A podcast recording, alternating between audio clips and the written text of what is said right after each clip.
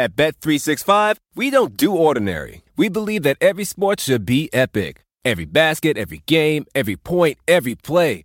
From the moments that are legendary to the ones that fly under the radar. Whether it's a three pointer at the buzzer to tie the game or a player that goes two for two at the foul line. Whatever the sport, whatever the moment. It's never ordinary at Bet365. 21 plus only. Must be present in Virginia. If you or someone you know has a gambling problem and wants help, call 1 800 Gambler. Terms and conditions apply. Pulling up to Mickey D's just for drinks? Oh, yeah, that's me. Nothing extra, just perfection and a straw. Coming in hot for the coldest cups on the block. Because there are drinks, then there are drinks from McDonald's. Mix things up with any size lemonade or sweet tea for $1.49. Perfect with our classic fries. Price and participation may vary, cannot be combined with any other offer. Ba da ba ba ba.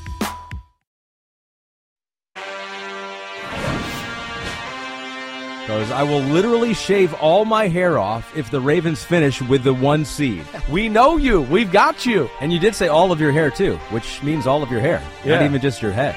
Right? technically, technically, that is what that You're means. pushing it too far.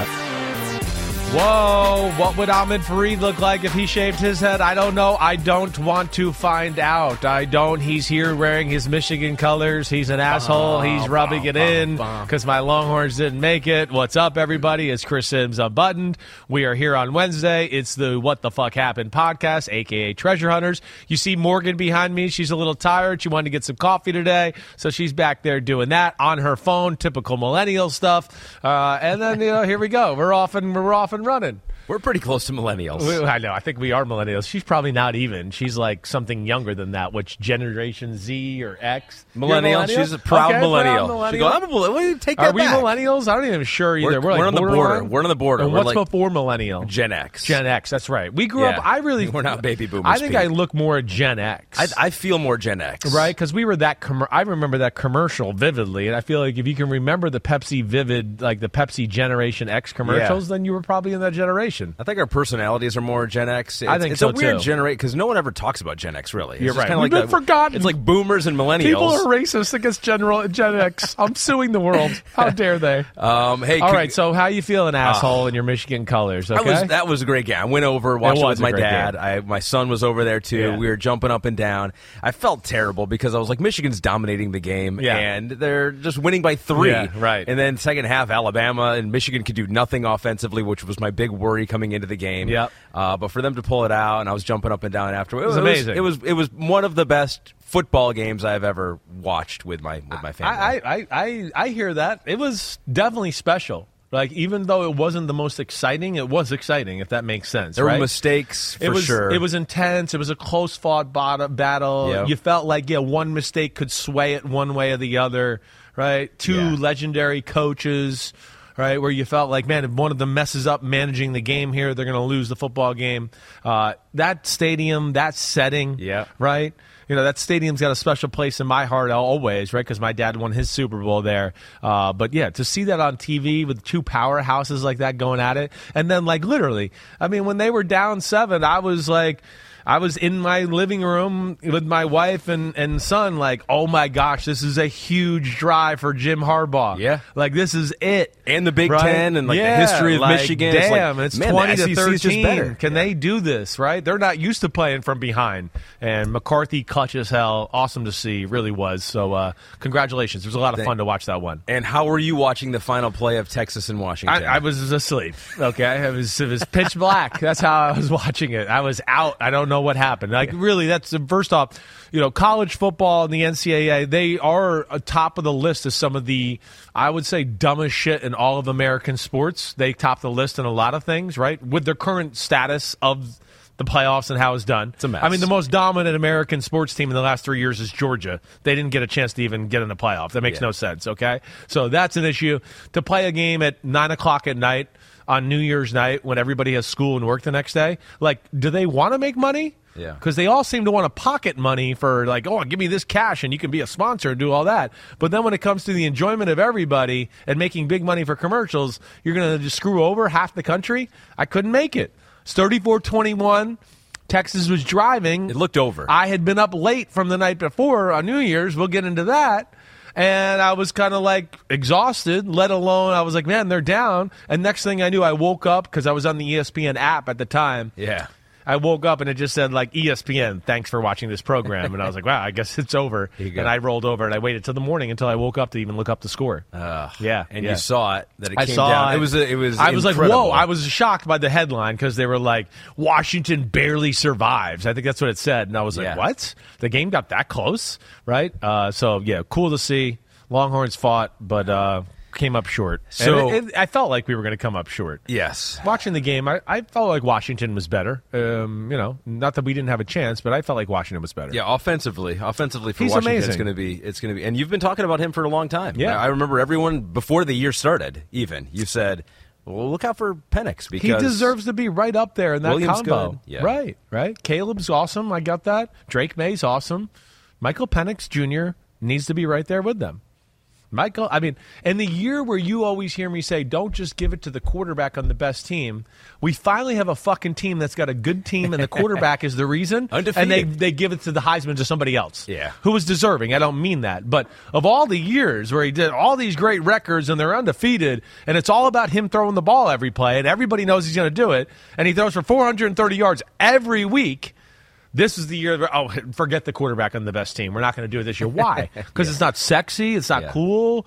He wasn't what a top recruit. I don't understand it. Yeah. That's where it just drives me crazy sometimes. Sports media and all that. well, it's understandable you Yeah. couldn't make it to the end there, and you were tired because so we were awesome if we, had Michigan, Texas. That would have been aw- that would have been great. I mean, this podcast would have been that much better. we would have been kissing feet and making Yeah. bets and all that. that but now, now, now it sucks, as Pete says. Uh, but you were tired of late night there, and you've got early mornings. And um, when you got home, the last time we were together was New Year's Eve Yeah. night, and we got done with the pod at eleven fifty.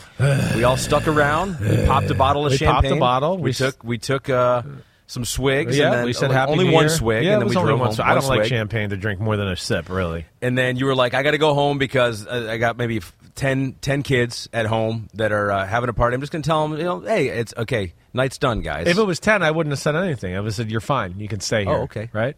I knew I was in trouble because before, as I was walking out of the building, my wife was calling. Oh, no. And she was already stressed, and she was on in the act of kicking people out at that point because Oh, no. the party had become too big. Right. So. You know, it went from yeah ten to fifteen to I think it got to around eleven o'clock, and there was fifty people there, right?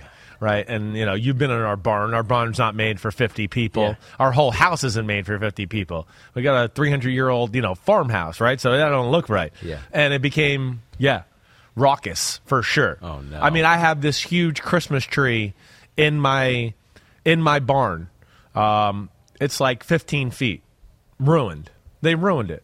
And I was pissed off because on New Year's I was like, I'm going to sit in the barn and make a fire and kind of enjoy the last day or two with the tree Yep. and all that. Ruined the tree, broke the lights. Sounds like somebody tried to jump off the top of the barn. You know how the barn has like the second level there, Oh. right? And jumped onto the tree. Oh, no. Right. So the barn was a mess. You know, nobody. There was only a few kids there when I got home.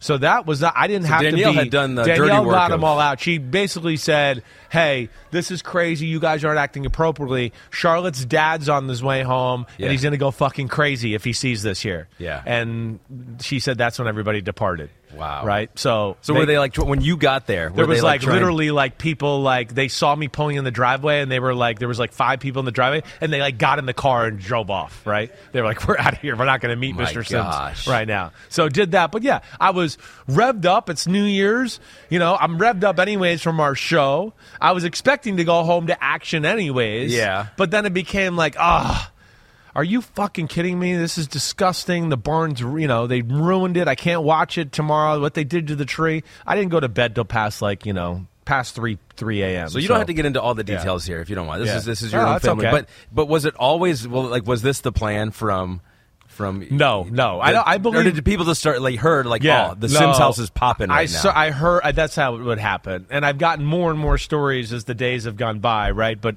basically, what my daughter's boyfriend told me yesterday because he was like still apologizing. He's like, "Sorry, Mr. Simms, I should have took more control of the situation." And I was like, "Oh, re- relax." His name's Rowan. Okay. relax, Rowan. Don't worry, it's not That's on good. you. Taking accountability, I like that. But then my daughter, they chimed in. They were like. Yeah, I mean, we had 10 to 15 people here. She's like, we invited like a few more.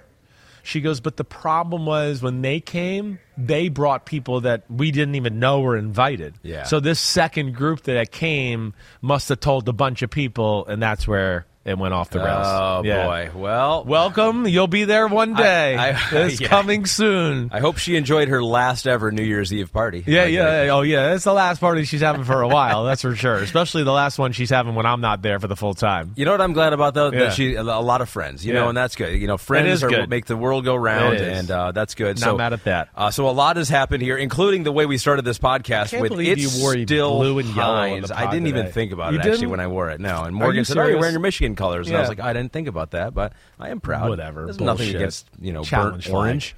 Uh, it's still Heinz said he will shave his hair, all of his hair.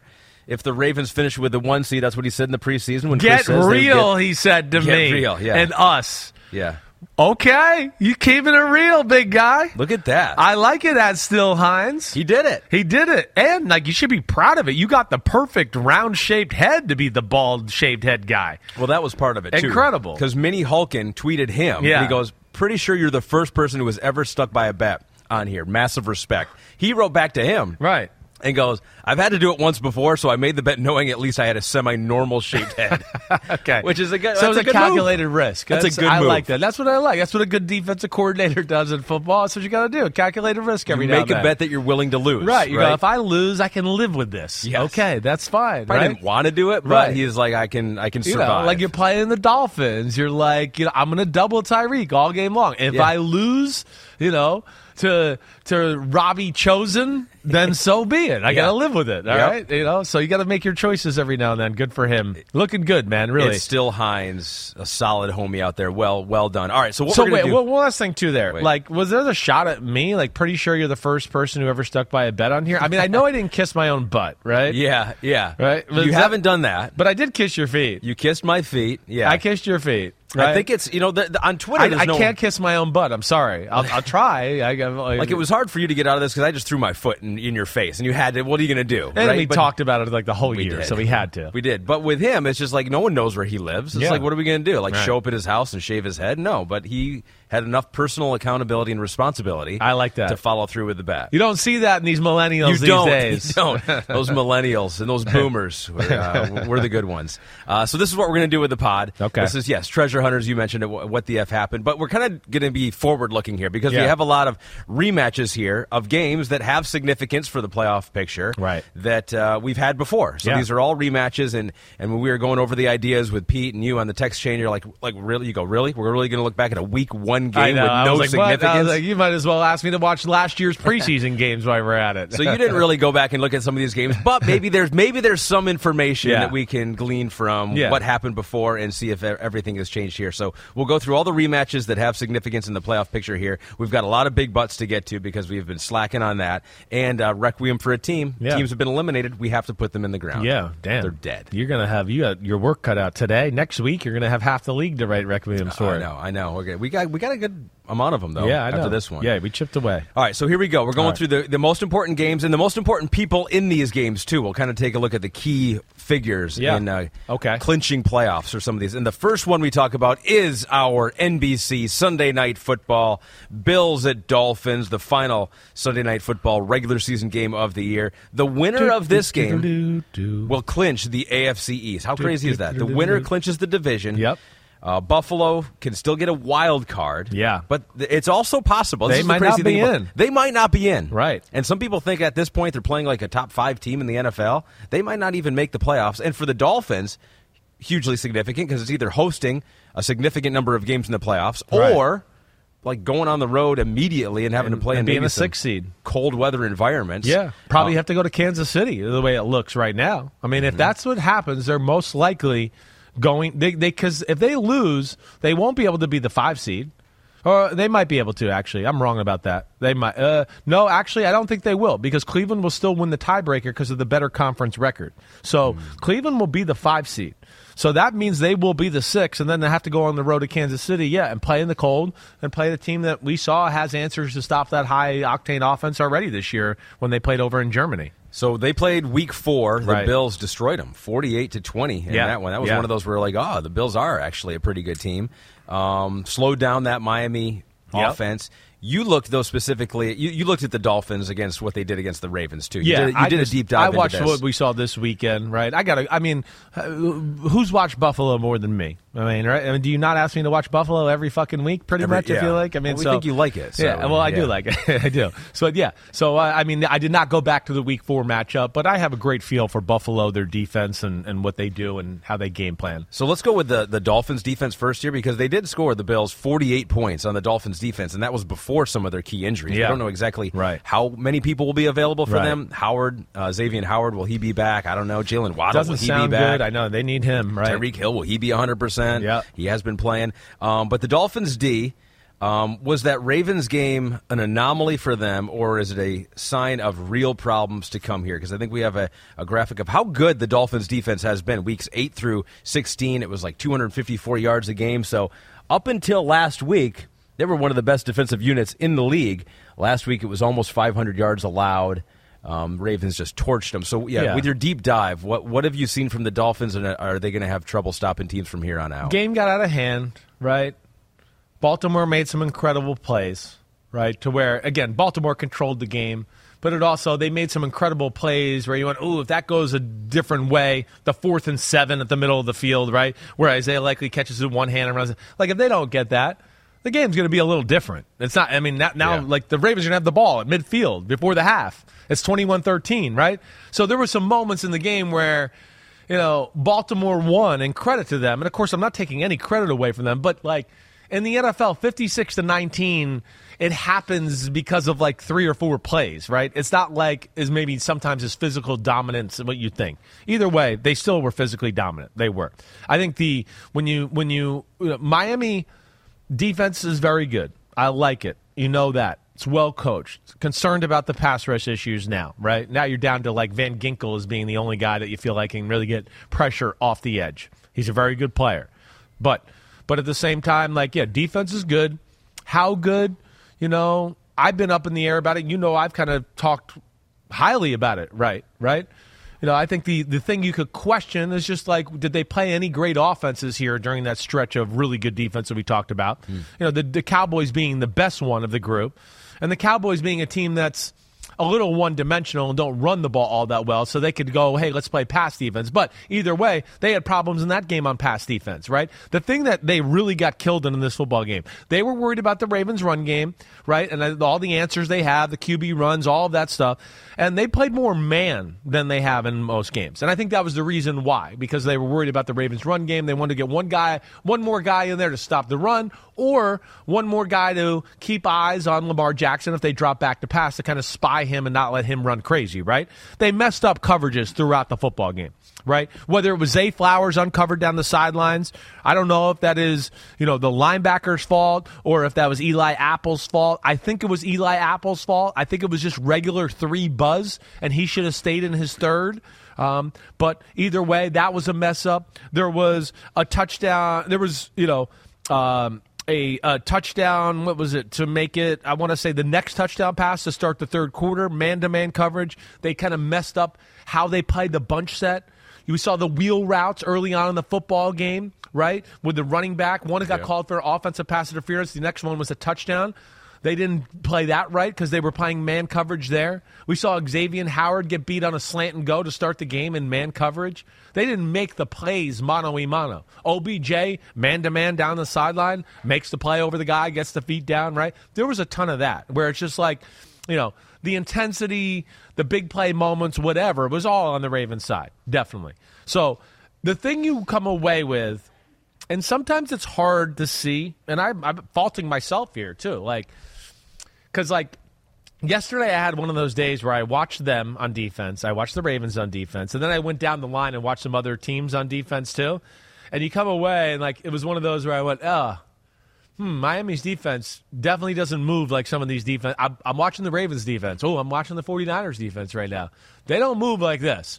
You know, as good as I think they are, it was a little reminder like to watch them next to these other teams to go, yeah, they're not on their level yet. Hmm. They're good. They're on the right path. They're still. I still think they're learning and trying to figure out some of Vic Fangio's rules, and that's why they're messing up some of these passing off of receivers. It was a thing consistently throughout the day. Literally, the first play of the game, Jalen Ramsey's yelling at Jevon Holland, and they're having an argument on who should have taken who and passing him off. So they had a problem with that. Um, but but uh, yeah, their their physicality and the way they fly around the field is not the same as Ravens, Niners, you know, Cleveland Browns, right? Some of those defenses where you know I look at that and just go, oh my gosh, they're flying around and killing people. Yeah. Uh, I think that was another thing that kind of maybe hit me in the face as I was watching that football game. So we mentioned that we asked the homies Yeah. uh, who the people of the game will be, who the Yeah. most important players or Yeah. coaches. I got an answer to that. The boy Joe. B says easy answer for him. He goes Joe Brady. We've seen the Bills' offense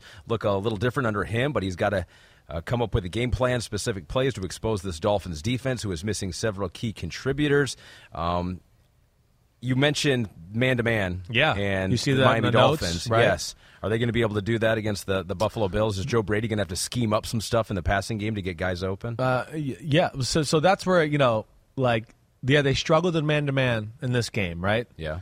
But it wasn't like I was like, oh, mono e mono, they can't cover these guys. Uh oh, right? No, I mean we know they pose problems Baltimore and they got speed, but I wasn't just like, oh my gosh, they're they have no chance here, right? No, Miami's got some good cover guys. We know that, especially if Xavier Howard's healthy. That's the thing I came away with. One, like Buffalo's offense is not as creative as Baltimore's.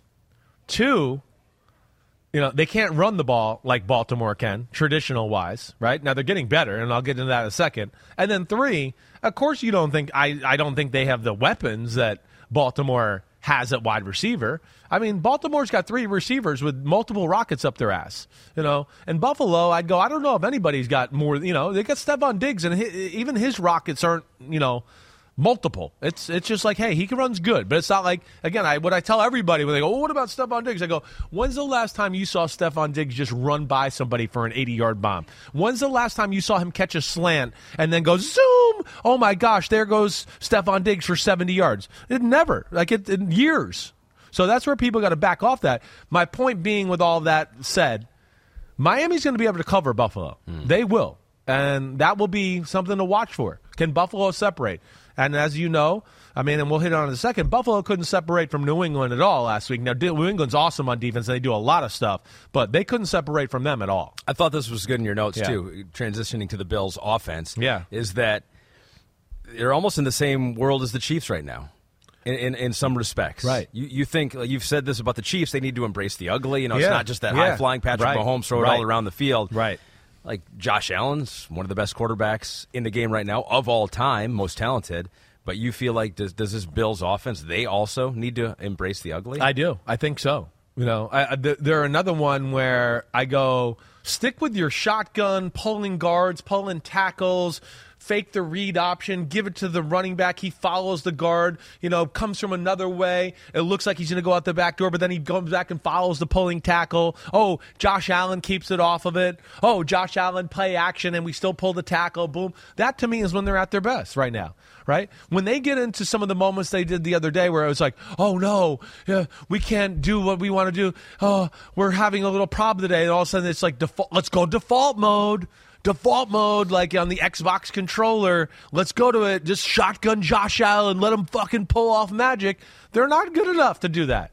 They don't have the weapons outside. Even when he pulls off magic, you're like, well, still nobody's separating. He's been holding the ball for nine seconds. Still nobody's open, right? So to me, that was when they are at their best, is when they almost have like a Ravens, last year's Eagles type of attack, and they have some of those plays with it hmm. that I go, that's what you should ride home here.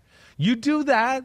You know, play that style. Allen will make a few plays, and it's going to add to some people being open downfield. And you're going to start to get coverages where Josh Allen's going to go, Oh my gosh, nobody's played this coverage against me since my rookie year. And here they are on a third and five or, you know, a second and six. And I'm getting looks that I've seen other quarterbacks get the last few years that I've been jealous of, right? But they can't quite stay patient enough there and bang it home to where they can quite get that. And I think if they want to make it through the AFC playoffs, they got to do that. They got to embrace the ugly. The D's playing good.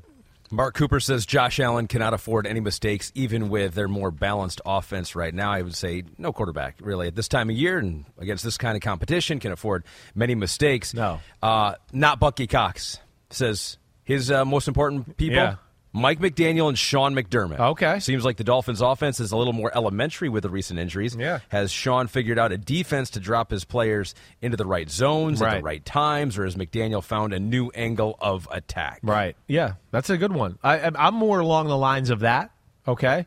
Like you know, I'm I'm, I'm partaking in this exercise too, and I think if you ask me, like the, the when they, when they when we kind of wrote down the rundown, like most important people for Yep. this matchup. Yep. Right.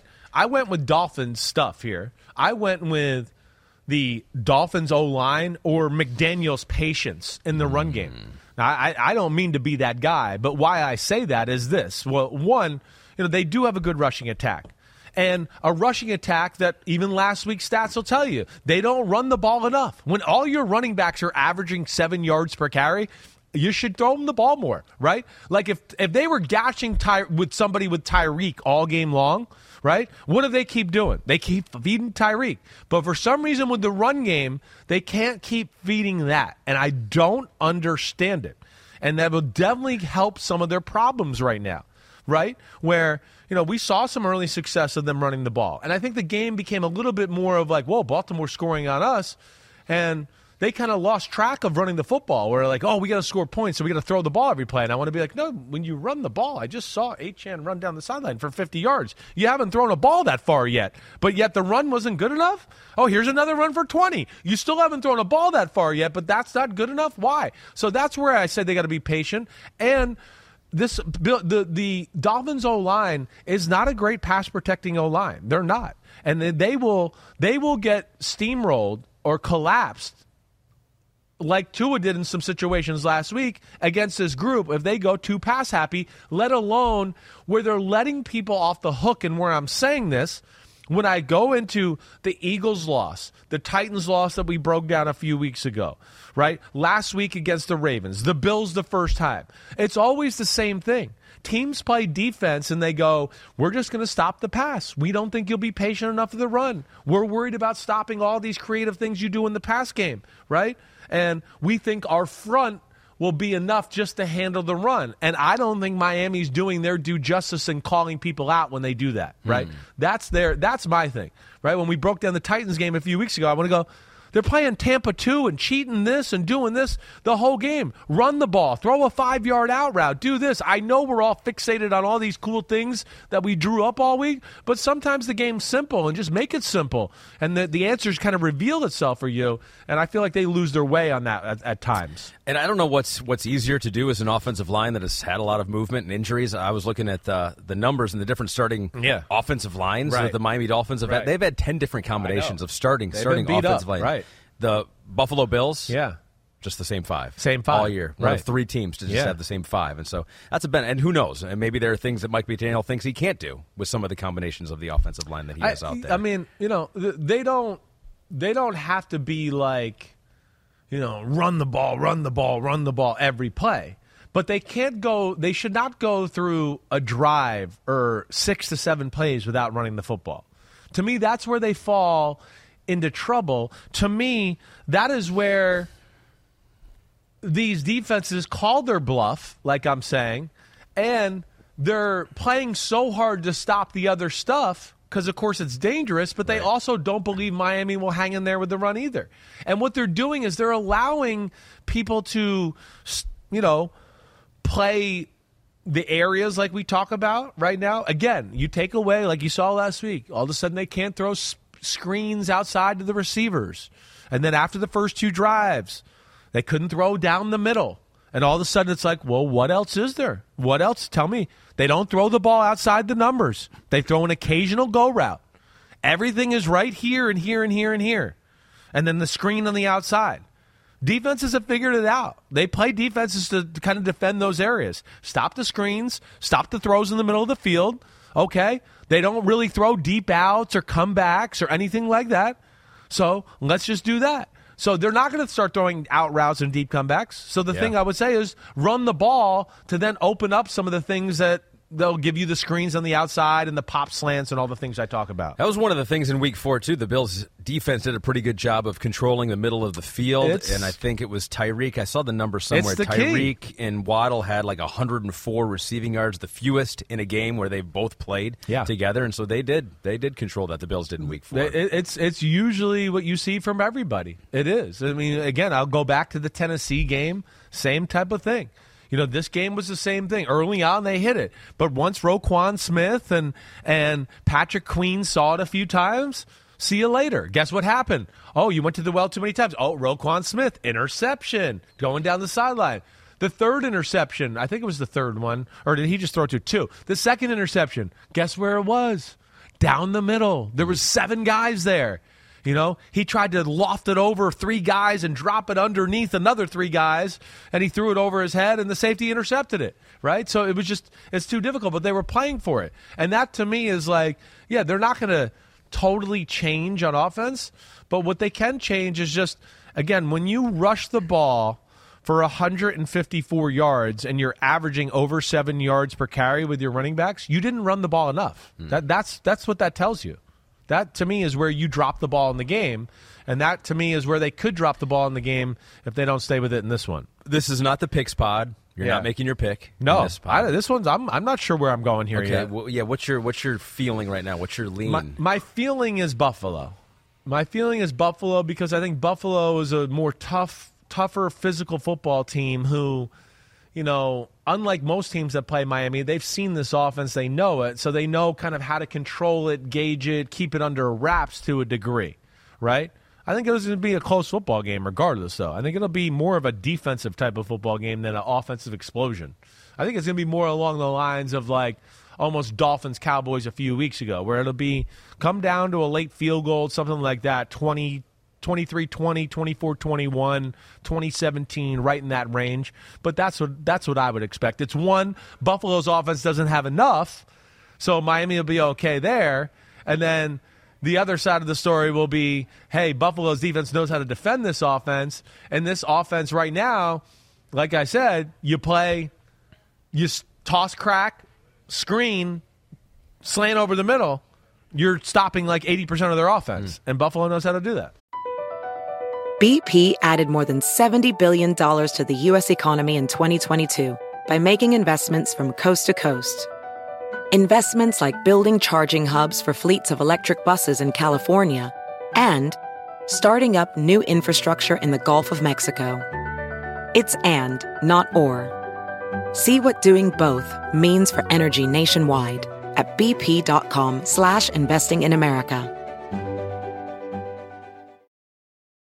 At Bet365, we don't do ordinary. We believe that every sport should be epic. Every goal, every game, every point, every play. From the moments that are legendary to the ones that fly under the radar. Whether it's a game-winning goal in the final seconds of overtime or a shot on the goal in the first period. Whatever the sport, whatever the moment. It's never ordinary at Bet365. 21 plus only. Must be present in Virginia. If you or someone you know has a gambling problem and wants help, call 1-800-GAMBLER. Terms and conditions apply.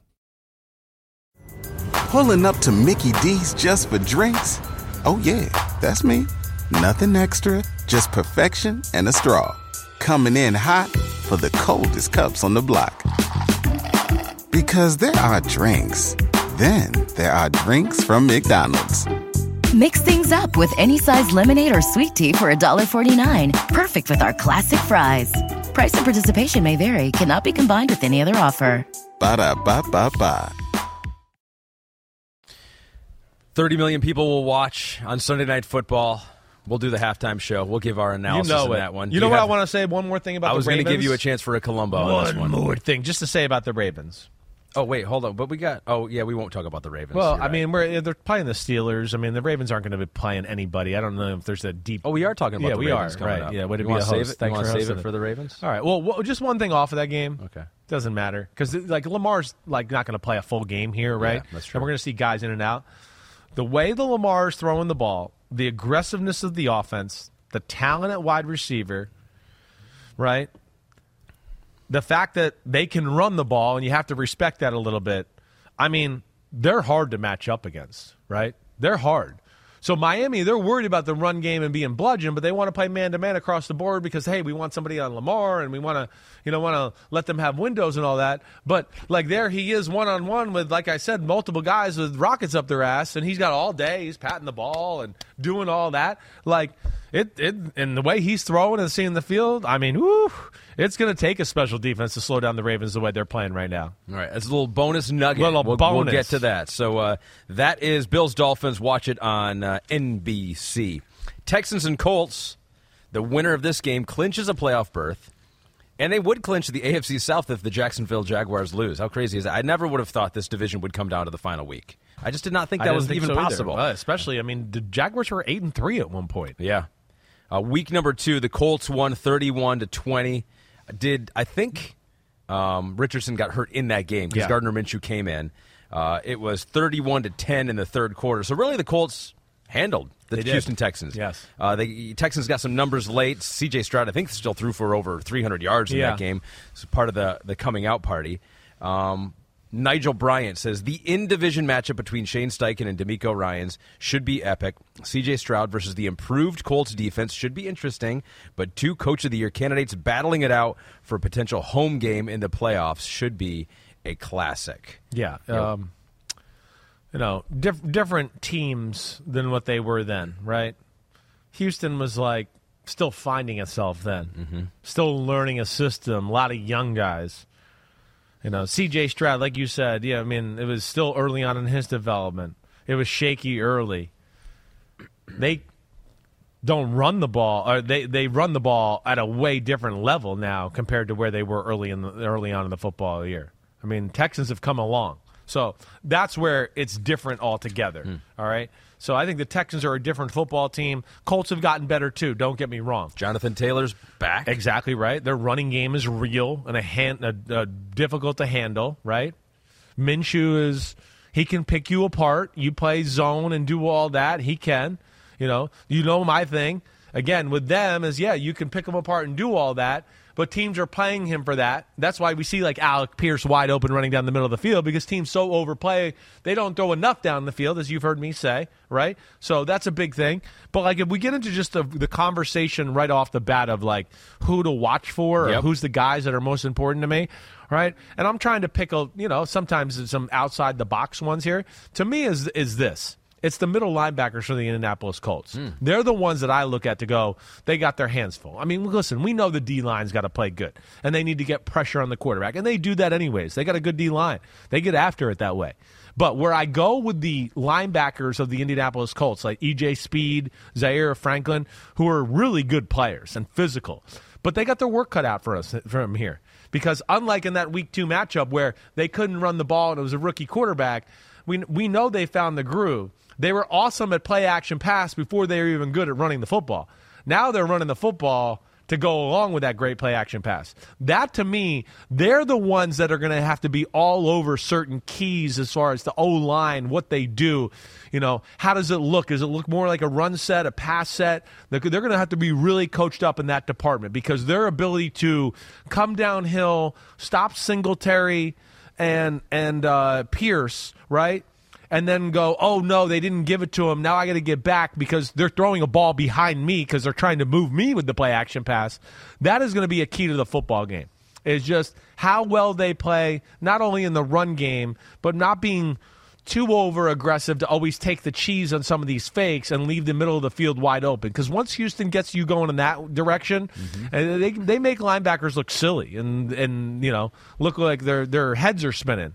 And I, I look at those two to they're going to have to have big games if they want to try to try to win this one. It is weird. I'm looking at the numbers from the week two game, and Pierce ran the ball like 15 times for 30 yards, so they held him in check to, to tw- two yards per carry. Last week against the Tennessee Titans, Yeah. Pierce ran it eight times for 16 yards, but the difference was that Devin Singletary ran it 18 or 16 times for 80 yards, Yeah, and so they- they, they're have running the another ball weapon now. Right. there in the running game. Uh, this is Kelvin or Kevin Mulcahy says Sheldon Rankins, Will Anderson, And Jonathan Greenard, his players to watch. They have to seal the edge and win at the line of scrimmage to slow the Colts' run game. I, I the, like he's not wrong there either, right?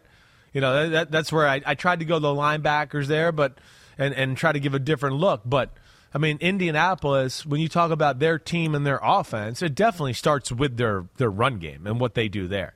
So, yeah, their front is going to have their hands full there. And it's at a, you know, they're not a big front in Houston. They're a speed, cross, chaos, right? Their linebackers will be really important as well. It will. But, um, yeah, that them – you know, being able to stop Jonathan Taylor and, and that powerful offensive line is certainly going to be a big part of it. If the Houston Texans win this game, it could it could decide the rookie of the year, the offensive rookie of the year at least. DraftKings Sportsbook has the rookie of the year odds, and as we sit here right now, C.J. Stroud is the overwhelming favorite on the offensive side, minus twelve hundred.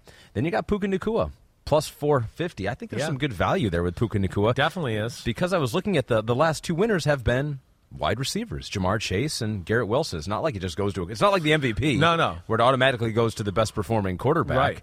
Right. Um, so we'll get to the defensive side here in just a second, but just first on the offensive side, because Puka could break two NFL rookie records this week. Needs four catches to break Jaylen Waddle's record in 2021. Needs 29 yards to take down Bill Groman from 1960 with the Houston Oilers, his rookie record. Well, never thought that would fall. I think CJ is going to win it. I think what hurts Puka is he going to play this week? Mm. I mean, that's the big pro- thing. I mean, th- this to me, if the, the, the Rams, the Rams, I would be shocked. Mm. This is Sean McVay, who usually plays nobody in the preseason. Yeah, I would think they play nobody. Puka Nacua is their best receiver. He has surpassed Cooper Kupp. Now, Cooper Kupp, I know might not be 100% healthy, but he's he's their go-to guy right now. I, I would think we're not going to see him. I wouldn't. I mean, if I were the Rams, Puka Nacua and Kyren Williams and Cooper Kupp and Matthew Stafford would never see any red and gold near them the whole game. I wouldn't do it. So I think that hurts Puka's chances. Mm. Let alone, this is a special year we've seen from C.J. Stroud. I was, you know, wasn't sure how the injury would affect him and the missing two games and all that. But I mean, there was a period in time where we were talking about MVP of football, C.J. Stroud. I think that kind of says it all. I think this is one year that yeah he pulls it off, unless Puka plays and does something absolutely extraordinary yeah, this weekend, yeah, which I don't m- expect. He might play just to get the Yeah. yardage, but he did have a hip injury last week. Still played despite that. Right. But maybe he hasn't been 100 percent uh, either. On the defensive side, Yeah. Jalen Carter is the favorite, minus 330. Will Anderson, the second choice. And I was looking at Will Anderson. He had like six pressures last week, and I was like, that's pretty good. And then I looked at it, I was like, he had 12 snaps because they limited him because it was his first game Yeah, back in a couple, right. couple weeks. Right. Um, he's the second choice, and Kobie Turner, who had a huge week last week, is plus 700.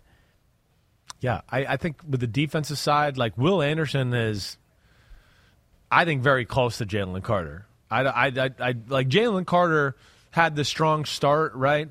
I haven't watched Eagles film as of late, and we've broken them down a few times here to go like he's popping quite to the same extent, mm. right? So I, it's not the same. Now he was a little banged up too and hurt and dealing with some things, and he's had to play more. And I think they put more on his plate schematically. I think they've been asking him to two gap a little bit more than and then maybe he should be. Honestly, right? This one's a close one. It really is. Jalen Carter is as you heard me say during the year, already in the conversation for one of the best defensive tackles in football. That's how good he is, right? Will Anderson's been phenomenal and made a lot of big plays. I think I'd still go with Jalen Carter, um, you know, but but like I think the race should be closer than what the odds say right here is what I'm saying. I, I don't I wouldn't be mad if Will Anderson won it. I guess is what I'm saying. Yeah. I definitely would not. His effect goes more than just the sacks, right? You said the pressures. He's awesome in the run game, you know. Uh, so he's been really, really damn good. Now the guy across from him, Jonathan Greenard's their best defense end on their football team, right? And he would be the guy. Uh, to me, and sometimes I think that takes a little luster away from a Will Anderson because you go, oh yeah, he's great, but he's the second best pass rusher on the team. The other guy's the best one. Will Anderson's been great as a rookie. Pete does note here, going back Yeah. to the Rams discussion, Yeah. On the Rams show yesterday, Right. McVay Yeah, what'd he noted there is a difference between the six and seven seed. They'll do everything they can to win, but the most important thing is being ready for the postseason. Yeah, what kills them is that right the they lost the game to Green Bay. So if Green Bay wins, they lose that tiebreaker, and if you know the Rams lose and don't play anybody, then they go to the seven seed, right? Where okay, you know Dallas, Detroit. I don't know who they feel more comfortable matching up with Right. there, right? Uh, so that'll be interesting to to kind of see what they do. But to me, uh, still the the bottom, the baseline would be to me is to make sure we're healthy. We're not an incredibly deep team, anyways. So who cares about six or seven seed? Just make sure you're ready to go for the wild card game. Yeah, Pete notes that America wants Stafford to go back to Detroit, take on my Detroit Lions. I do not want to see that. I, I don't want to have to see one of those one of those uh, fine young people lose. My Lions or Matt Stafford. Yeah, would you be more nervous with like Matt Stafford and the Lions coming to? I mean, and the uh, Rams coming to town, or like you know Jordan Love and the Packers who have owned you guys? I mean, that is true. It's Right? like the Packers last time we saw them in Detroit. They Yeah. crushed them on Thanksgiving. Right. Um, I don't know. Lions Yeah. can lose any game they play, but they can also win a lot of the games too. Uh, don't forget on DraftKings Sportsbook this season, new customers can bet five dollars, pocket one hundred and fifty dollars in bonus bets instantly. Plus, all customers can get a no sweat same game parlay every day. You can download the app and use the promo code UNBUTTONED when you sign up. DraftKings Kings Sportsbook. Sportsbook. The, The crown, crown is is yours. yours. All right, so now we go to the Jaguars and Titans. The Jaguars can clinch the division, the AFC South, with a win. They can still clinch a wild card if Pittsburgh loses, which they might not do because they're taking on the Ravens. I don't think the Ravens going to play Right. anybody. Right. Uh, and they need a, a Denver loss there. But they better just win. They just take care of business at the Titans here. The last time we saw these teams on the field together, it was in Jacksonville, and the Jaguars took care of business. They won 34 14. Tennessee was pretty much dominated all game. They only had one drive. I looked through the possession chart. They only had one drive of more than five plays to the Titans, so it was the defense for the Jaguars that came through in that one. I would expect, I don't know what the line is right now. Jaguars should be a heavy favorite, but this has been one of the more disappointing teams this year so far, I yeah, would say. Yeah, I will. Yeah, definitely. I mean, it's kind of fallen apart. They've fallen apart ever since their bye week. Ever since the 49ers kind of put it on them, uh, seems like things kind of went downhill after that.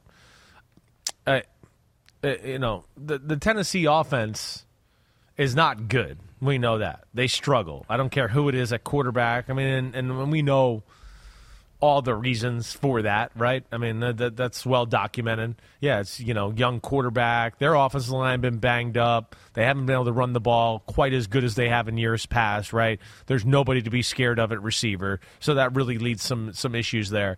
Um, to me, like when I kind of look at the game and break it down, I think the the thing I look at here, you know, hey, yeah, do I think Tennessee can maybe throw the ball a little bit on Jacksonville? Definitely.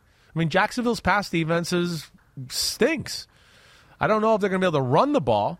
All right. Can I see them making this game uncomfortably close and pulling off an upset? Yeah, I can. Hmm. Because I think there's a chance, too, and this is when the Titans become dangerous, to, in my opinion, and we kind of hit on this a little bit already. And where if you ask me, like, what's the thing to watch for, player to watch for, okay, I would just go with the Jaguars O line in this one. Because if this becomes we have to throw the ball every play against the Tennessee Titans and we don't feel like we can run the ball, Tennessee's going to hang in there. This offense is not creative enough to just beat a team like the Tennessee Titans and Vrabel and how well coached they are on the defensive side of the ball. Just the passing game, right? That uh, going back to again the Dolphins versus the Titans. What did they do? They basically just said, "We don't think they'll run the ball enough. We're willing to give up a few runs every now and then, and we don't think we'll just get killed by that because our D line is really good anyway. So we're willing to kind of let them." be on an island by themselves without putting too many people in to stop the run, right? And that when that's when they're their most dangerous. That's when they can pull off the upset. Is when they start to go, oh, this team they don't want to run it. They're just going to throw it every play.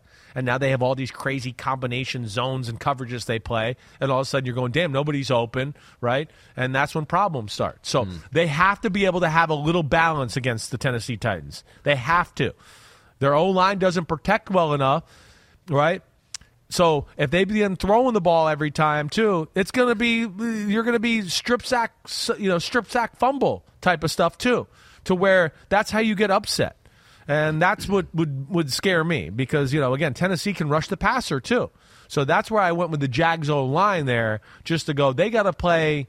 You know, better than what they've been playing, and at least they got the run game started last week Yep. when the Panthers. That to me will be uh, a big part of this one. Yeah, they ran for 155 yards last week against Carolina. Pretty good defense in, in Carolina. Yeah. ETN broke off that 62 yarder. So that was Carolina's good to awesome see. Mm. at pass defense, so that's what it was important. Like you got to do some stuff like that, so they just can't go Yeah. all in on one thing. It was CJ Beathard last week for the Jaguars. Uh, I'm looking at recent tweets here. Ian Rapoport says that Doug Pederson tells reporters that Trevor Lawrence is dealing with a shoulder sprain. Will be a limited participant today. He reports Lawrence is feeling better than he was. Okay, that's So good. we'll see. I'd be shocked. I would expect him to play just because of who he is, but I don't know how severe that injury is. I don't have any inside info there. The magnitude of the game uh, just lends me to believe that he'll try to do everything he can to be out there. Seems likely. Yeah. Uh, Steelers at Ravens. Death, taxes, and Mike Tomlin. Yeah. Of course they're going to be in it. It was what? I I feel like week 13 or 14 of every season dating back maybe to 2019. I don't even know. Is when I start to go, please don't let the Pittsburgh Steelers be in the playoffs. and that's then exactly when they are. start Right. making their run. Right. Uh, they are the ninth seed right now, but this this year is so crazy in the postseason too. I think I saw some scenarios where they can lose and move up into playoff position depending on what else happens. Is that right? They can lose, yeah, right. Pete, have you seen that too? I guess like if would have to Jacksonville be- loses, if Jacksonville loses, right, and then we have Indy playing Houston, and they have the tiebreaker maybe with like Buffalo, I guess. I don't know how that no, it works. wouldn't be Buffalo. It would be yeah, a Jacksonville loss, a Denver win, and Indy Houston does not end in a tie. Then no matter what Pittsburgh does, Wow. they are in. That's incredible. I did not know that. It doesn't even make seem mathematically possible. No, it does. it does and not. Denver's yeah. Den- well, who's Denver playing? the Raiders.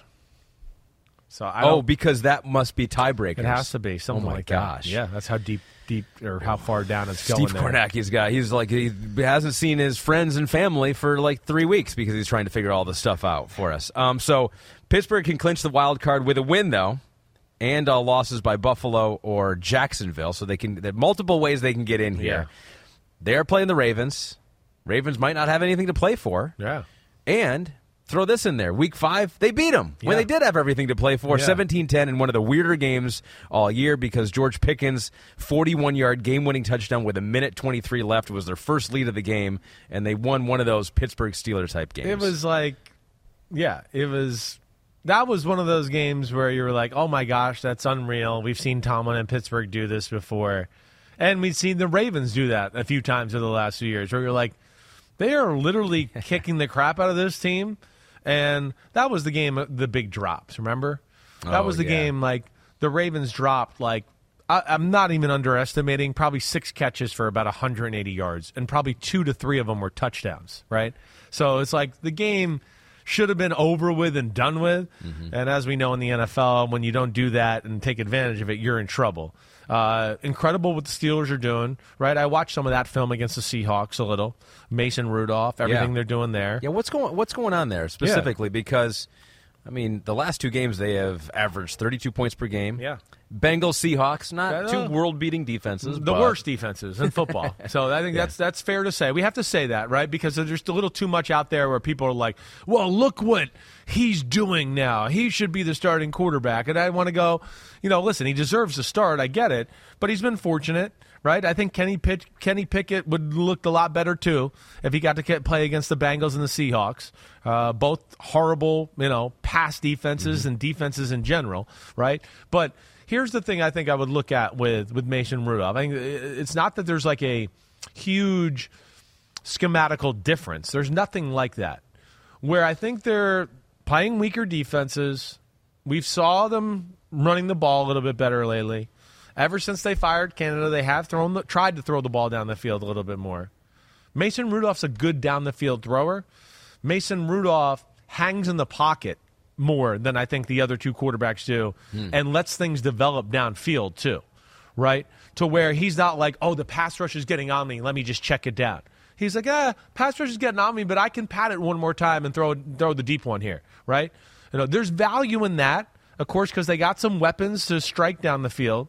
What also he does that way and you kind of seen this in both games, is once he hits you downfield a little bit, of course he softens coverages up. And in the fact that he's not so quick to check it down, and this is where you always get hear me going crazy about check down Charlies or conservative guys, right? Hey, you got a down the field concept okay, I know there's plays where you call it, and as you drop back, you go, oh, this coverage, we don't like this play against this coverage. Nothing's going to be open downfield. You still give it a chance, right? You still, the corner might right. play it wrong, right? Somebody might fall down, all right? So that's where he's been good. He gives it a chance every time. And then to the last possible second, he goes, okay, it's not there. And then he checks it down. But what he's done with checking it down now is the defense got back because they were like, damn, he was sitting there and patting the ball and his eyes were down the field and his shoulders were tilted up. And we thought he was, we had to go back. We had to go back. So now he throws it underneath to Warren or some other receiver. And all of a sudden they're running for a 20 yard gain. And it's because he's willing to stand in there and be a little patient with that. The other guys weren't like that, especially Pickett. Hmm. Pickett would have been drop back. Oh, we don't like this versus coverage. Let me just, as soon as I hit my last step in my drop, I'm going to check it down. But nobody's gotten down the field yet. So now you checked it down and you got three yards where you could have got 10 if you just let it develop. Let alone there was plays, of course, to Pickett where you go, ah, I think you could throw that down there. You need to do that. That's interesting. That's what he's brought to the table. So maybe there's more here with Mason Rudolph. Let's go inside the numbers powered by AWS. We'll take a look at the passing chart week 17. I'm interested to see for this. Seattle, where his throws went to. Next Gen Stat says he completed all nine of his passes, targeting out-breaking routes for 149 yards. Uh, he completed 17.2 over expected passes and holds the two highest completion percentage over expected marks by a Steelers quarterback in a game this season. Wow. So, all right, for uh, those of you that uh, don't understand that stuff, and I don't know that I do after I just reading it. Yeah. But uh, the, basically, some of these passes that he's completing, you know, an average quarterback and receiver combination would not be completing depending on where the defense is and how far of uh, it is away from the line of scrimmage and all those different factors that next gen stats somehow factors in. Uh, so he has been a, above average in all of those categories. And uh, yeah, here's the passing chart too. And what does this tell you? You know, this tells me that they have a formula going a little bit right now of like making you defend the whole field, even though it might be kind of ugliness in how they do it.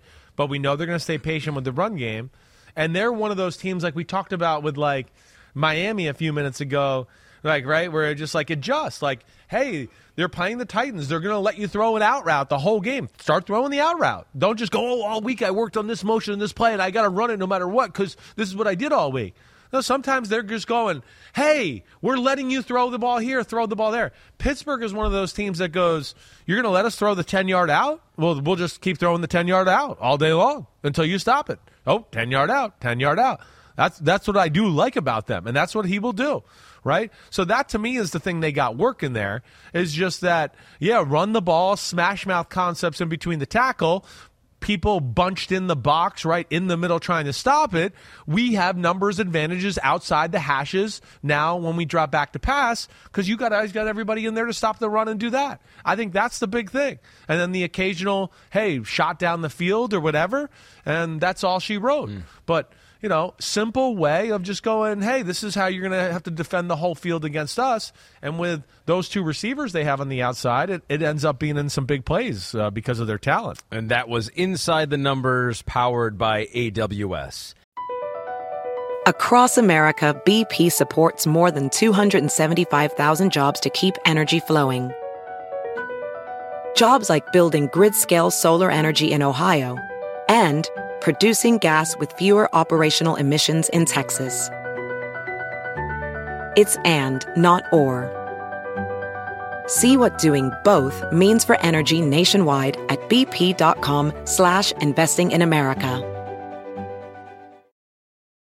Welding instructor Alex DeClaire knows VR training platforms like Forge FX help students master their skills. There's a big learning curve with welding. Virtual reality simulates that exact muscle memory that they need. Learn more at meta.com slash metaverse impact.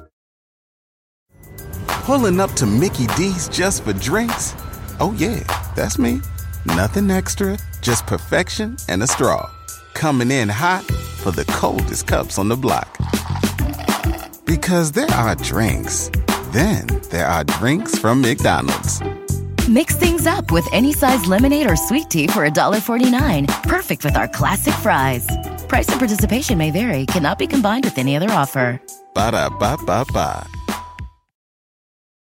Despite all of this with the Pittsburgh Steelers, Mason Rudolph looking better, doing some things outside the numbers, running the ball a little bit better, you still don't want to see them in the playoffs. No, I don't. Okay. I don't. I mean, if they're in, you know, I'm like mad respect for them, no doubt about it. But yeah, uh, you know, as we sit here right now, I like the six teams that are in, other than the Colts. I want Houston in at seven, okay. and that's nothing personal. That's just purely for me watching football. Sorry, Colts fans or anybody out there. I, I won't be mad if the Colts get in.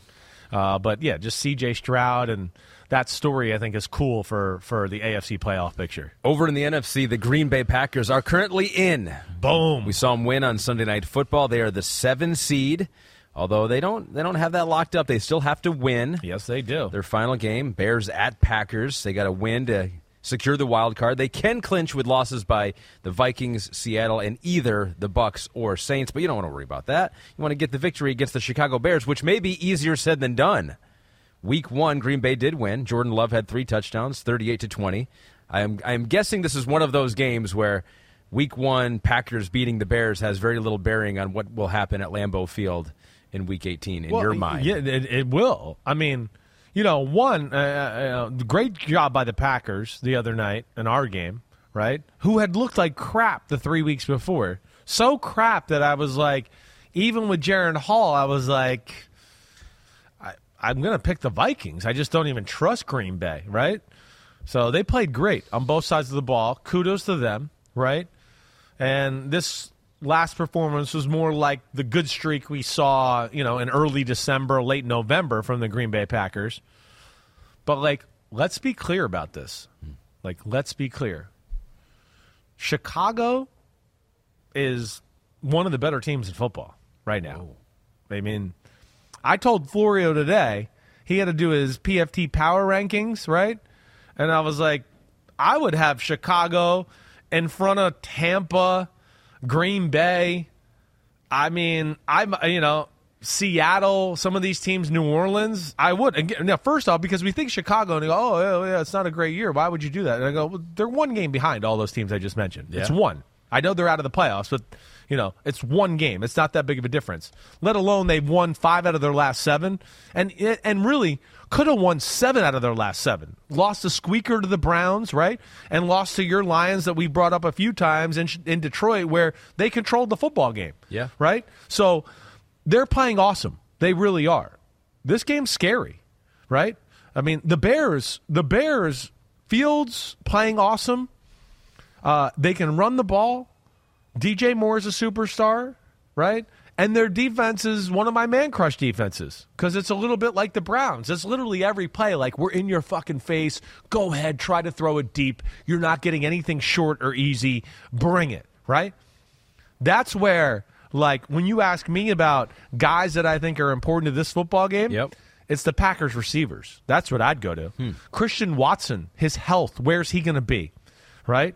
because the Bears play man to man almost every play. They have literally like they're like the Browns where they just go, "Screw you, bump man to man, try it. Let's see what you got." And so they challenge everything. And a guy like Christian Watson would maybe not would maybe would back them off a little bit. It would definitely make them think twice about being a little too aggressive. If he's not on the field for Green Bay, hey, Jayden Reed, who I know also is banged up, they're really good but they're not the guys that always like instill fear in you, like, oh my gosh, he could go for 80, right? Watson's the guy to do that in Green Bay. Yeah. They need him, but these receivers, yeah, this is going to be a big game for them to separate because I don't think they're going to be able to run on Chicago. Nobody's run at Chicago here the last five to six weeks. Um, Titletown fan 89. Yeah. His player to watch is Aaron Jones. Yeah. Can they run on Chicago? Yeah. Uh, I think it's clear the first two 100 yard games this season in the uh, Pack putting up 30 plus points in both games go hand in hand. Imagine getting Christian Watson, Wicks, Jayden Reed, Luke Musgrave back too. I was trying to look they for need them. some news on Watson. Not, nothing really out there, so no. who knows? We might not know for the next couple of days. Um, but yeah, the Bears they, call your it? bluff. They mm call your bluff. So Aaron Jones, you know, he, he's not wrong. It might be more pass game oriented that he goes off in this one. Sure. Right? That's where I could see it going. The Bears basically go they outnumber you in the run almost every play. The Bears have the number one run defense in football. Did you know that? Like most people, I don't think most people know that. Right? That's that's they're they're real, and they're just not going to let you run. Let alone they hmm. trust their corners, and you know they got Stevenson, the rookie from Miami, who's really good, and then they have a guy that I'm going to vote for is all pro, and Jaylon Johnson a corner of the Bears. So they're like, bring it. They don't care. So, like to your point, those receivers, that status, that group right there, to what our guy just said, Yeah. you know, they need to be ready to go if they want to win this one. This is not going to be easy. Chicago has been competing, playing tough. Fields is playing tough. Chicago should not ruin anything here. Stay with Justin Fields, Matt Eberflus, Luke Getsy. The offense is awesome. The defense is playing great, and they got all these picks. Don't waste one on another quarterback. Stay with Justin Fields. Draft one more receiver. Get another pass rusher. Right? You got the number one pick in a year where a lot of teams need a quarterback, and you don't really need one. You could come out of this draft going, we have three first round picks and another two next year. Yeah. Right. Somebody wants Caleb Williams that bad? Okay, here you go. So they're sitting pretty. And I would stick with what they got. And I'm really impressed with Justin Fields. I really am. It's a fierce debate Yeah. with Justin Fields It in is. Chicago. You see that? I think it's like 50 I've 50 gone back and forth. So I have, but I'm done. I know where I am now. I know Okay. that. So you you looked at him. You did a deeper dive. Here's his last six games. They've been awesome. You know, I mean, the pass yards 200 yards per game, but completing 60 percent of his passes, um, three rush touchdowns, almost 400 yards on the ground, and that's what he brings you. He It- brings you that that it is. stuff. And like a Lamar Jackson, it's not about this overall number sometimes. Sure. It's like the the point in the game, the situation he's been coming through. I didn't mean to cut you off. What were you going to say? No, no. I was just gonna about to go inside your notebook. Brought to you by some random homie out there. We said whoever by Justin Fields. He By brought- Justin because it's all yeah. positive. He wants to sponsor this one. by uh, by it's still Hines because he shaved his head. Yeah. Um, so yeah, Justin Fields would sponsor this evaluation. So we're looking at Chris's uh, cursive writing that we got late last night, um, and you say Fields is playing good, smart football, nothing stupid. Right? is that what that that's says? It. You got it. What's the? Oh, I uh, taking advantage of all that is possible. I, I guess you could read your own handwriting here probably better than I yeah, can. no, but I like this. No Keep bad going. decisions, no bad sacks, no unnecessary hits with a dash between un and necessary. Now that is I, unnecessary. it actually. is, and I do it all the time for some reason. Throwing is not pinpoint, but plenty good. right. Like last year, early this year, right? Remember at one point we had like all these people telling me, "Oh, the Bears coaches are doing a disservice to Justin Fields," and I'm like, as they were saying it, as they were talking to the highlights, people were open everywhere, and I'm going, "What?" Right? He didn't see the field well. They were afraid to call plays. You heard me saying that. That showed me they didn't trust him. Right? I would watch him a year ago, early this year, and go two out of every three throws. I'd go, eh. He might have completed it, but the guy had to fall to the ground or whatever, right? Now it's like every now and then I go, eh. It's like, oh, well, there's five good throws in a row. The sixth one, you go, eh. Okay, okay, I could deal with that. That's that's fine. You're you're de- that's definitely above the line for being a damn good quarterback. Let alone this ain't dink and dunk crap here, right? They are like as you saw in my notes, they throw the ball outside the numbers and down the fields. Passing game is downfield. Throw it outside a lot. He's staying in the pocket, letting plays develop, seeing the field really well. O line overpowering. Te- teams have to respect the run game. Then you got to worry about Fields running the ball. It's like a double whammy. The boots, the play actions, the screens, they're all good within this offense. They do a really good job there their system they do a lot i love it you know and then you saw the you know the rest of my notes are just a few of the bullet points i wrote down there for him but yeah i'm i'm impressed with the bears and the bears have a chance here to go into the offseason almost like your lions did last year The similarities here, exactly. right. At Lambeau. Yeah. Last week of the year. Yeah. They have nothing to play for, really. Right. The Packers have everything to play can for. ruin the year, make themselves feel It's better. so similar. right? It's almost like a de facto, like okay, we didn't get in the playoffs, but that was like the next best thing. Yeah. we didn't let the Packers in, and now we're going in the offseason with chest out.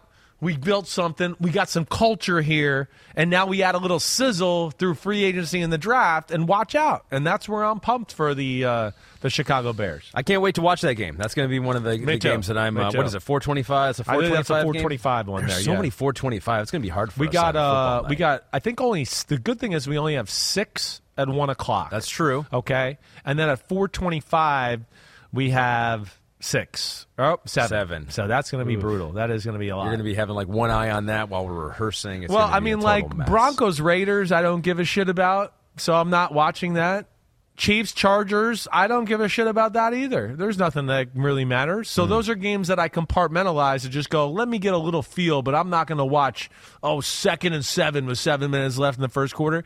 Eagles, Giants, yeah, I don't imagine having to keep an eye on that too closely. Yeah. So there's a few that you just got to like go, okay, I'm not going to go as much all in on those games, and I'm just going to, you know, get the Cliff Notes version. What about Buccaneers at Panthers? When's that game? that game is a, Pirates' life for me. well, that's a one o'clock game. So we got a one o'clock game here. Tampa. They lost last week against the Saints.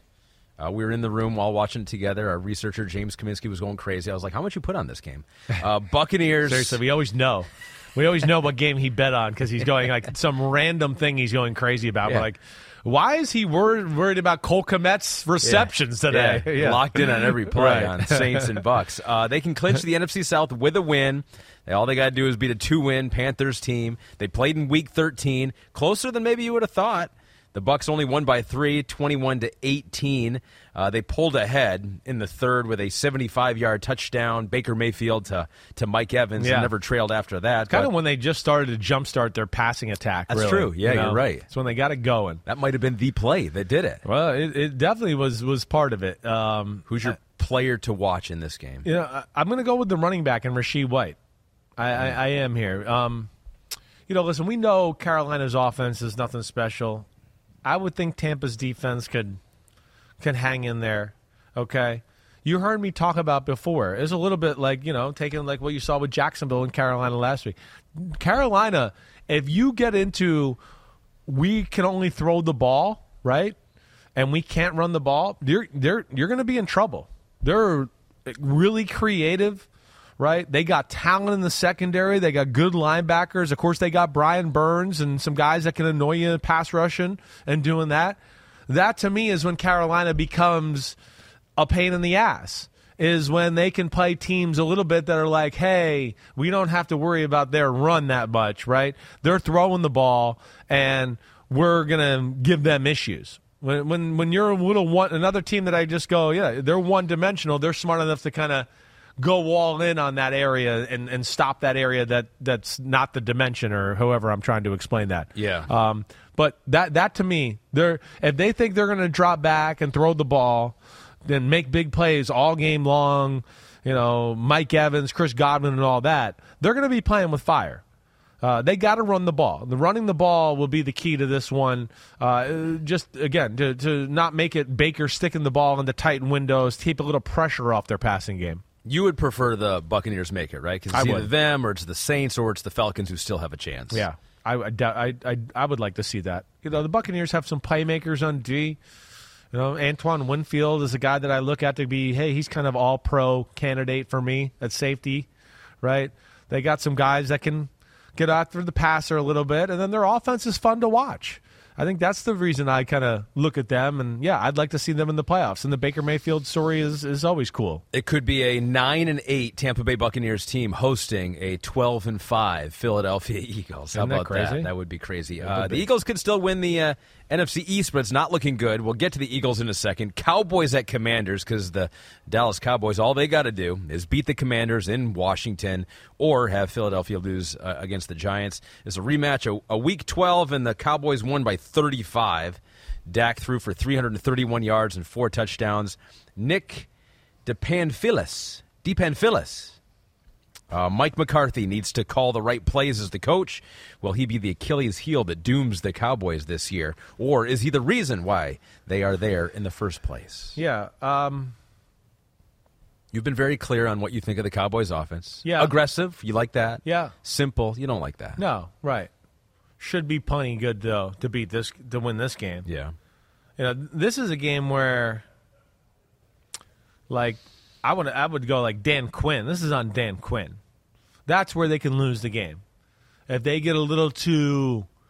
Oh, we're the Cowboys. We're in your face. We're going to get sacks. We're going to pressure the quarterback.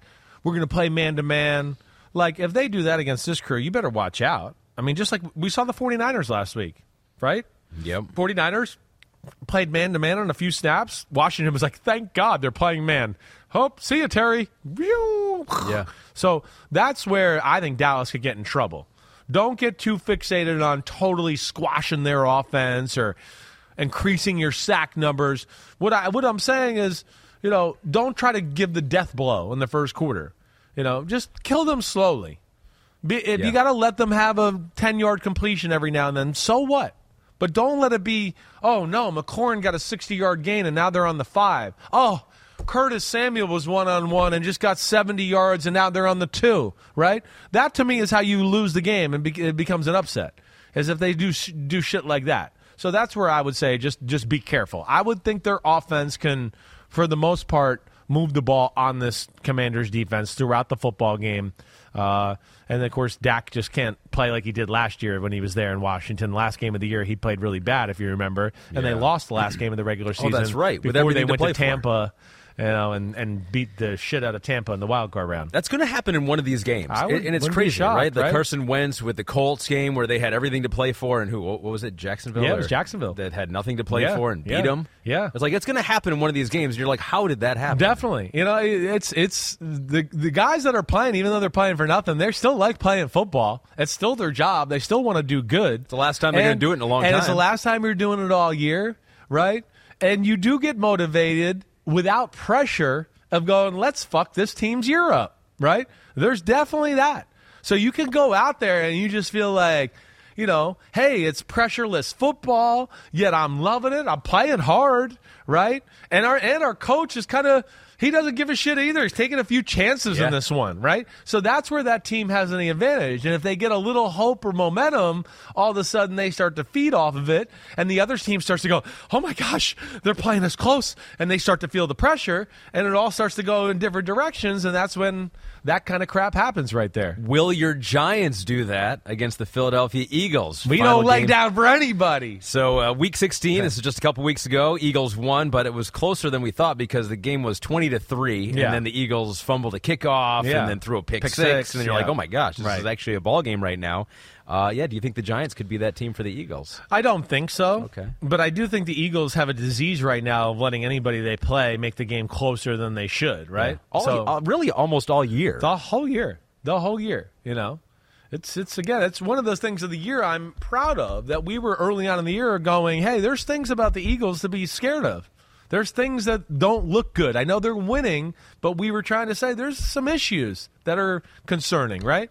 So, yeah, I, I know, I, I, I again, I expect them to win this football game. Um, you know, but the Giants, Wink Martindale, I mean, he's never scared of anything. They're going to be aggressive on the defensive side of the ball. And, you know, Daboll, creative, crappy Eagles defense right now. Tyrod throwing it good. Jalin Hyatt and Darius Slayton attacking downfield a little bit more. Like, I think they can make this game scarier than Philadelphia would like, but I certainly would think Philadelphia wins with, you know, the importance of the game, the importance of the situation overall. They need to just win and play well to feel good going into the playoffs. Because if they go in kind of the way they are right now as we sit here, they're going to go into that wild card game like confidence is going to be about as low as it's ever been for Philadelphia and wondering, can we win? Can we really pull this together? You know, in a Yeah. one and done situation, can we rise to the occasion? They're going to have a lot of self doubt. They've kind of pulled out all the stops already, right? They've had the players' meetings, Oh. they've had all this different stuff, and none of it's worked up to this point. Where, which they get into the postseason, maybe who knows? Maybe that's when they find the rhythm, and then you know what they'll say? No one believed in us, and I'll go, no, you guys didn't believe in yourself. yeah, no, Right, they, the they got players' no rallying call right now. Right. And it does seem like there's some civil war going on there in Philadelphia. They've the offense not as explosive and as dominant as we've seen it be. Defensively, right? It's all over the place. I mean, that was embarrassing. I watched that yesterday too. You did. Watching Arizona. I mean, Arizona just put on a clinic of like pulling guards and pulling tackles, and like they ran for 200 yards. And I, I'm going to pull it up here. I don't know if there was a run ever past 20 yards. Right? Hmm. That that's when you know you're getting your ass whooped. When you lo- you let up 200 yards rushing, and all right, there was a 22 yard run. because every run the whole game was like eight yards, six yards, eight yards, ten yards, eight yards, six yards. I mean, totally blown off the ball, right? So Philadelphia physically on both sides of the ball, not nearly as impressive, uh, and and and like not not nearly as creative on the offensive side of the ball to to match some of the firepower they're seeing right now. All right, so that is a preview of tomorrow's picks pods. You get all the picks tomorrow. That's when you get the picks. That's when you Chris get the and- you picks. you- maybe maybe you have an idea of where Chris is leaning, but you get the actual picks coming up tomorrow. My best bets, I did pretty good last week. Like, I wasn't great, but I did pretty good. Yeah. Uh, I had the 49ers over Washington, right? I did that. And then I did. Um, Did they cover? And they covered, right? They covered. Yeah. And then my go to for the last, like, six weeks has been the Bears. And they came through again. I thought the Bears would cover, uh, and they did that. And I can't remember my third one. Ravens, wasn't it? Uh, I think no, you- nope. I talked wasn't? about maybe doing the Ravens, but I didn't do it. Hold on, I got it right here. I'm gonna beat Pete you searching to too. Chicago Rams. Oh, I took the Rams, Rams. uh, oh, and I was um, I was on the cusp so many times of them covering and them blowing them out. That's the thing that's unfortunate. Didn't you have the Eagles Week 16 against your Giants as like a best bet too, and so you were mad about the Giants making that one close? Yeah, yeah, the you Giants can't enjoy your right. Giants making these games close. You're right. You're right. I'm not doing that anymore. Not Yeah, picking against. yeah, stop doing that. Not picking against them. All right, again. so we have we have a lot of weeks to catch up here on the Yeah, Big Butt Awards, and so do. Pete had a great idea. Right. we're going to do Jeopardy edition of the Big Butt Awards, and you're gonna ask me I'm going to ask you. Oh, you no. You got to figure it out. whose butt. It is we that like time. Big butts, and we cannot lie. The Big Butt of the Week. Oh, Time to give some love to these big guys. some It- tushes. a couple sacks, forced fumble. He's a butting superstar. Give it to him, Ahmed. One butt cheek. And this is why you're the big butt expert of the world right now.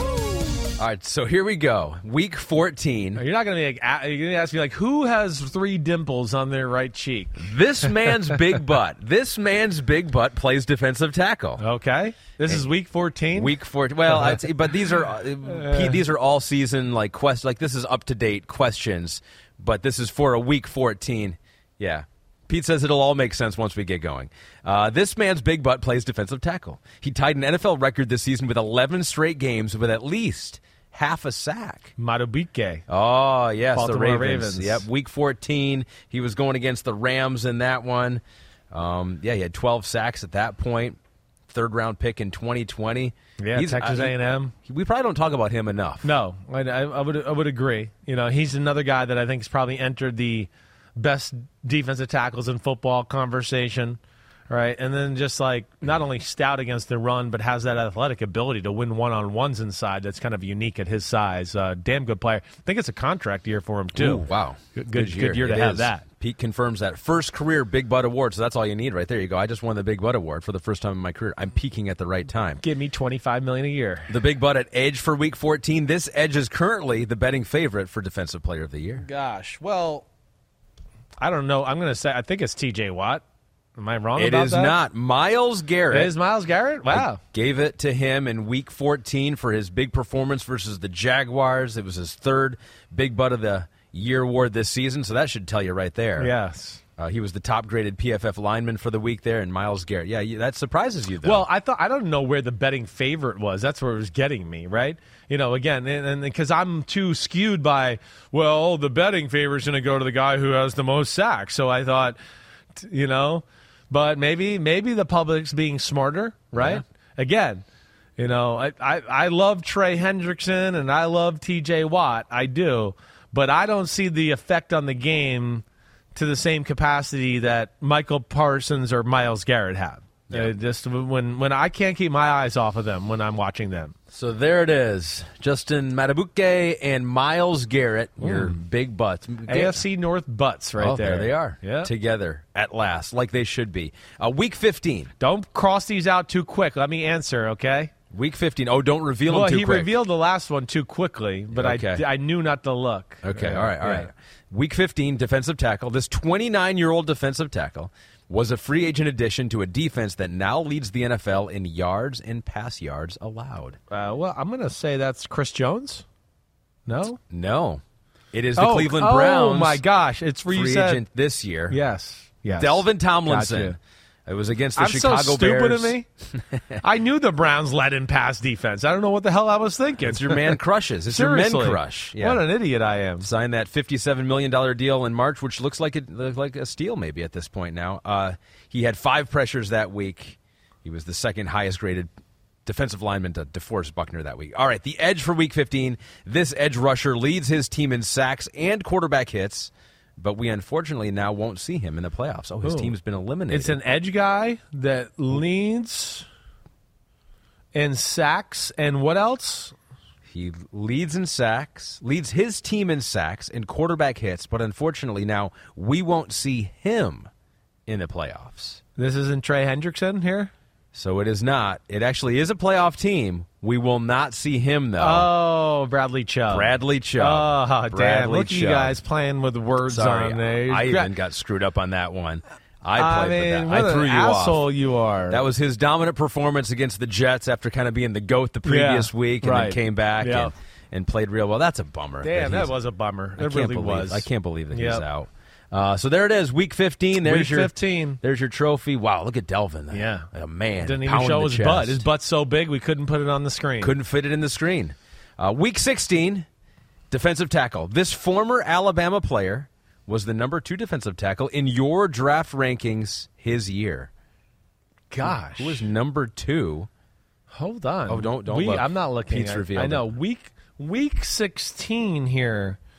He was number two in my draft rankings. Yep. This is Christmas weekend. Christmas weekend. Gosh, this is killing me. Alabama. I mean, I know there's a lot of Alabama tackles. I'm all freaked out right now. Hold on a second. Give me a second. Uh, What else did you say about what he did that day? Anything Hmm. no, else? he. Uh, um? you want me to say who he played or no? With that yeah, away? tell me who he played for. The, the. Denver. Bron- he played against the Denver Broncos. He played against the Denver Broncos. Oh, so it was Barmore. Yes, you got it. Christian Damn. Barmore led all defensive tackles with three sacks. Woo. He was by uh, Levi baller. Onwuzurike for Yeah. you that year. Yeah, The yeah, Detroit Lion, my Detroit Lions. yeah. Um, so the- Barmore's a player, man. the edge for that week. This third year former backup now starts as the bookend to a Pro Bowler with 13 and a half sacks this season. This third year former backup Yeah. now starts as a bookend to a Pro Bowler with 13 and a half sacks. Damn, there's a lot of language in that thing there. so he plays on the same line with a guy who's got 13 and a half sacks and is a Pro Bowler. He's a former this other guy is a former former backup, third year player. oh, and this is this is what week is this? Is this Christmas week week 16. too? Yep. You're going Koonce. There it is, Malcolm Koonce. Yeah. He had nine pressures, three sacks, both a career high It's- for him. it takes me five minutes just to figure out what the hell the question is. I'm like, got seven different wrinkles on there. This former backup's across from a Pro Bowler Yeah. that won't be playing this weekend, but the team will be in the playoffs, but he won't be in the not playoffs. a- he's not a playoff player, but he is in a playoff team. Uh, first 35 career games for Koonce, he had four sacks, 11 quarterback hits. In his last three games, five sacks and seven quarterbacks. He's had a whole career in his last three games. So congratulations, Malcolm Koonce. Congratulations, Christian Barmore. You are the big butt players of the week. Look at that for Koonce, just d- Oh, dominating his one. own player and Patrick Mahomes. that really is. That's a great, great picture right there. Well done, Kristen, finding that one. All right, week 17. So we'll get all caught up here. This defensive tackle leads all rookies with nine sacks this season. Well, I think you brought him up earlier. It's Kobie Turner, right? Kobie Turner Yeah. against your Giants, Los Angeles Rams. Yep. Hell of a player. I mean, talk about another mid-round pick by the Rams that can contributes to their football. What what he's um Third round pick out of Wa- Wake Forest. Wake Forest. Okay, that's what I thought. I wasn't. I couldn't spit it out there, Yep. but yeah, damn. I mean, another gem they found in the middle rounds. I know. Pete wants to know why Les Snead hates draft picks so much. He's really good at them, but maybe this is why, right? He's like, I don't need a first I don't need those first rounded overrated ones. I'll find a good defensive tackle in the third round. All right, and our last one, edge. Despite having just nine and a half sacks this season, this edge is third in the NFL with 92 quarterback pressures per PFF. Wow, he's getting to the quarterback, not necessarily sacking the quarterback, but he's always around him. Well, this is uh, I hmm, man. I would have I would have thought it would have been like Micah Parsons, but he's got more than nine sacks, right? I'm looking at the teams here. Yeah. Hold on one more second. Let me just read nine and a half sacks. That is third in the. Oh my God! I think this is Aidan Hutchinson. Exactly right. Booyah. My Aidan Hutchinson against the Dallas Cowboys. Yeah. His third career big I think butt, I heard that during season. the telecast. I think they said that actually. He also in this game tripped a guy and got it called on the Cowboys instead. So I mean that's, that's, how good really he good. is. That's he can really- mind trick the referee to go, no, it's the other team. Yeah, I like that. I like that is that play a lot. amazing. There really is. I can't believe that I happened. I know. Uh, by the way, Nick Bosa, second in quarterback pressures, also has just 10 and a half sacks. All right, and then who's first? Micah, Mike is first. See, see. Yes, so yeah. Mm-hmm. it's not all about the sacks, right? When you play, see, when people play like the 49ers or the Cowboys too, you know, that's the other thing you got to think about. You know, your whole week as a quarterback, they're literally going, "Don't hold the ball too long. Don't hold the ball too long. Don't Yeah. hold the ball too long. Don't hold the ball." So literally, you know, their effect on the game, they might be getting the sacks, they're getting pressures, and they're making the quarterback probably a handful of times every game throw the ball and you go, ah, he could have held on to that a little longer. That guy's about to come open. But they're going the whole week what they've been told and they've been hit once or twice by the guy already and they have a gauge in their head that they just don't feel comfortable with. Didn't and that's a great effect. And I, I love stuff like that. So congratulations to rookie Kobe Turner and my guy Aiden Hutchinson. Kobe Turner, that's a solid. That is a that's solid butt right behind. there. Yeah. Good Solid job, behind. Good job. All right. Well, we're all caught up. Okay. And now all that's left to do is to uh, to bury some teams. They're already dead. I was going to say kill them. Yeah. you don't have to kill They're- them. you already killed them. They're dead. You already killed them. Right. Uh, we're also tracking your homie But playoff damn, I don't know what's what's better to kill them or to dig the hole for them. I don't know. I mean, digging and killing them might be the easier part. Digging the hole's harder. I wouldn't know exactly, but uh, you're right. You know, I look at like 100%. Goodfellas. The guy just shot him in the head and he's dead. That was easy. When they had to go Yeah. dig the hole, that that was work. It's emotionally hard, though. Emotionally hard to actually do the killing. Uh, easier emotionally just to dig a hole. Uh, so we had a thousand uh, of you guys submit your playoff predictions. Fifty-three homies could still correctly predict all eight division winners, including this homie right here. Wow. I am one of the guys. It's That can still get alive. all eight division All winners. Eight division winners. Congratulations. Wild card, I just did was a disaster. but the division winners, I actually could do that. Yeah, I had the Patriots getting in as a wild card. Uh, Dolphins, Jags, Eagles, Saints. Okay. for me to be correct. Dolphins, Ooh, Saints, Jags, Eagles, Saints. That's a yeah, tough one. You got some tough ones there. You might not. You might not be standing that pretty. Yeah, Um, Dolphins, I feel like Jags. I feel like you Eagles. could be no. missing all Yeah, of I those. could miss. I could end up with four after it's all said and done. Uh, Chiefs, ninety-two percent of you had them winning the AFC West, including you, me, and Pete. Ravens, seventy-eight percent had missing the playoffs. Oh, making that is making. Okay, so okay, Pete says that was a mistake. Making the playoffs, forty-one percent had winning the division. All right, Still Hines, did you have the Ravens making the playoffs at Oh, least? that's a good question. We Oh. should look through those. we should see if he even participated. So now it is time. Let me pull up my uh, my poems right here as we lay these teams to rest. Uh, we'll start with the Las Vegas Raiders. Las Vegas Raiders. Ninety-eight percent of all of us had them missing the playoffs, so we were, except for two percent of us, were Yep. exactly right. Their quarterback looked like a movie star, but too many of his throws were just bizarre. This year was so bad, it made Raider fans wish they had one more year with Derek Carr. That's how bad it was. You're like, God. well done. I was like, we wanted to go back to that guy? Damn. Yeah, it would have been better. All right. The Broncos, 95% of all of us had them missing the playoffs, and they did exactly that. Their fans proudly wear their team colored jacket, even though they're not in the postseason bracket. Payton thinks he's like Andy or Bill, but maybe a better comparison still is maybe a slightly better Nathaniel Hackett. I mean, whoa! One or two games? Shots fired. Well, How dare you? better. They're better. How dare you? Uh, the- Damn. The, Bears, they missed the playoffs. 9% of the homies had them making the playoffs.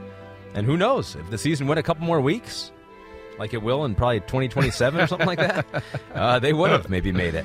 Uh, Bears, here we go. This one pains me, you know. I, yeah, I'm sure. Their season was certainly not a bore. They gave their fans a whole lot more. They aren't afraid of a collision, and next year in the division, they could definitely finish top four. They really could. I think they have a good chance next year. How dare he talk about you like this, Bear? I'm going to become a Bears fan just to go Yeah. against you. I kind of became I a think I might adopt the Bears to be my second favorite team in football next year, just to make the Lions Bears thing a thing here. Well, your favorite team in football is Yeah. done.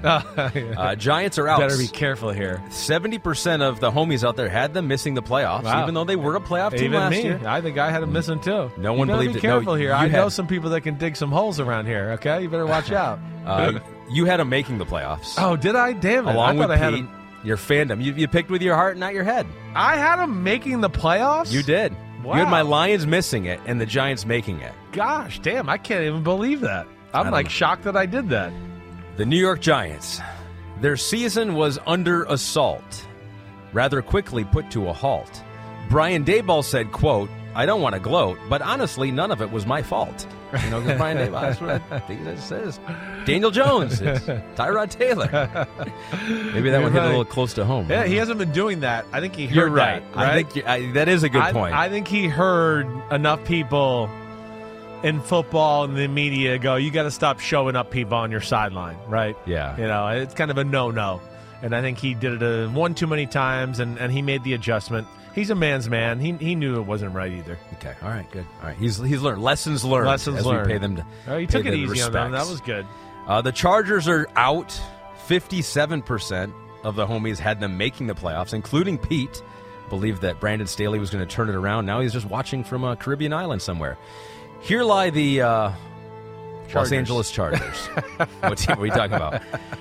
Let's just say the season. They're so bad that we can't even. you just—it's like when they just come up, was like, dysfunction goes into the brain. Let's just say the season was not great. It uh, it was a lot for their fans to tolerate. Brandon Staley taken by the man above. He died doing what he loved, going for it on fourth down and eight. You know, that's what he did. You know, it's just he You- died doing what he loved. You you butchered that I one know. just like he did in a clutch situation in a football game. Maybe this is too many poems in a row for me. All right, one final one to do here. Okay. The Cincinnati Bengals, 93% of us had them making the playoffs, including you, me, and Pete. Yep. 35% had them making the AFC Championship game. 13% had them winning it all. Wow. Fourth most in the NFL. So Right. we were all wrong on the Cincinnati Bengals, but we did not know that Joe Burrow was going to be No, injured. It's kind of a big deal. All right, so here we go. Final one. A season that left their fans frowning. A champion they will not be crowning. The backup QB at times peaked, but under pressure he freaked, and his pants ended up showing some browning. Ah, whoa! That's about as dirty as you've ever gotten in one of these. literally, figuratively, I'm like, I'm impressed there. Wow! one of these days, you gonna actually swear on this thing? I Probably think, yeah, not. yeah. Actually, who knows? Who knows? It could happen. Anything could happen. Uh, Well so there we go. Well, how long does it take you to write each one of those? I'm getting better. I'm actually Yeah. pretty fast at. it. I think all of those took me maybe 40 minutes, something Okay. like that. Okay, yeah, damn, you're you're ripping them up. Because you got to think of like, all right, what's like uh the roast of each team? yeah, like, what's right. The, what's that? What's the two or three punchlines to kind of hit on, and then you just frame it around that? Work backwards from there. Yeah. so. Okay. All right. Well done. Well done. I think um, for next week's Yep. teams in the playoffs. Mhm. I mean, teams that are not, you you Yep. play them to rest. Yeah. Right. We'll dig the hole. Right. Also, you know, whoever loses the national championship game, maybe you have to do that because I'd love to. If it's Oh. Michigan, I'd love to hear you put them to rest. I'd love to hear that. If Michigan loses, I will lay them. To, I will. I lay them am really rest. excited. Like you know, I, I'm I'm a casual college football fan. Yeah. Right. You know, I watch the big games on Saturday. I Yeah. love it, but I just you know I got to be a dad and all that too. I got to announce two games this year in college Yeah. football. One was Michigan, the other one was Washington. You're right. I j- so I, I got to see them up close my in gosh. person. Uh, so You I got to talk to their guys? I did. Did you talk to Michael I didn't get to talk to Michael Penix. Oh, no, why know. not? I they didn't let him talk to us. He was it was kind of a thing in the Pac-12 this year. Was like Penix and Caleb Williams were not made like available to the TV crews, Hmm. which I want to be like, what? They pay you how many billions, Right. and we can't have your best player? Yeah. like that. That shouldn't be allowed. so they got to fig- figure that out. But either way, yeah, I mean, totally two impressive football teams that I'm excited to watch. That Who do you think's going to win then? Man, I think it's going to be really close. I really do. I feel like I'm leaning Michigan. I am. But, ah, oof, it's hard. I got to think about it more. Penix in that offense, I don't know. I haven't feel like I haven't seen anybody really slow them down the whole year. Yeah. And he threw the ball great the other night. So That'll be uh, that'll be fun to watch down in Houston. Michigan a four and a half point favorite. Yeah. I feel like Michigan's defense could make things really yeah, hard. on I would think so too. I don't think Washington's played anything remotely like this defense this year, so that would be something to watch for Yeah. for sure. Um, yeah, I think I'd probably go with Michigan if you made me bet, money. All right, I may be wearing this again on Monday. All right, please do. We like it. All right, everybody. I hope you enjoyed it. Tomorrow, I got the Week 18 picks with Florio. Please check us out there. We'll break down the games even further. It's always a good listen. We have a lot of fun. We swear a lot, so that's always good too. A lot more swears on that one than this one. Yes. uh, especially because we have two hosts that swear on that one. Only one on this. One. He just one. lets it fly He now. lets. It's like- oh, he lets it fly. Right. He's like, if Right. Chris can do it, I want to do Well, it. and that, now it'll literally like he'll say shit four times in the first twenty minutes, and then I'll break out one like an hour later. Be like, whoa! He'll go, whoa, whoa, whoa, whoa, and I would be like, Mike, you said the same Yeah. word seven times in the first segment. Do as I say, not as yeah, I do. Yeah, exactly. So, all right, you know where to find us. Keep sending the questions. We appreciate all the homies chiming in. You know, you partaking and, and being a part of this podcast. We really do appreciate that. Ahmed, you the man. Thanks for wearing your Michigan colors. Screw you. Mm-hmm. Yep. All right. All right, everybody. Peace out. Have a good rest of your week. Enjoy the Week 18 games. Check us out tomorrow with Florio. Clap it up. Clap it up.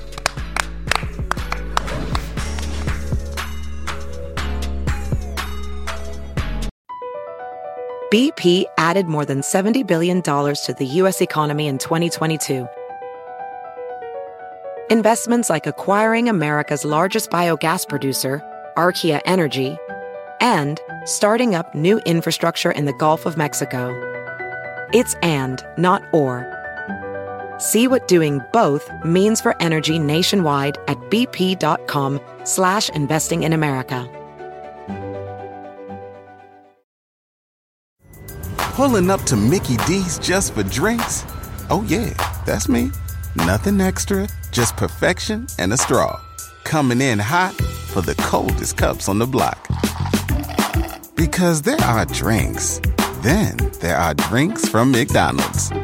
Mix things up with any size lemonade or sweet tea for $1.49. Perfect with our classic fries. Price and participation may vary, cannot be combined with any other offer. Ba da ba ba ba.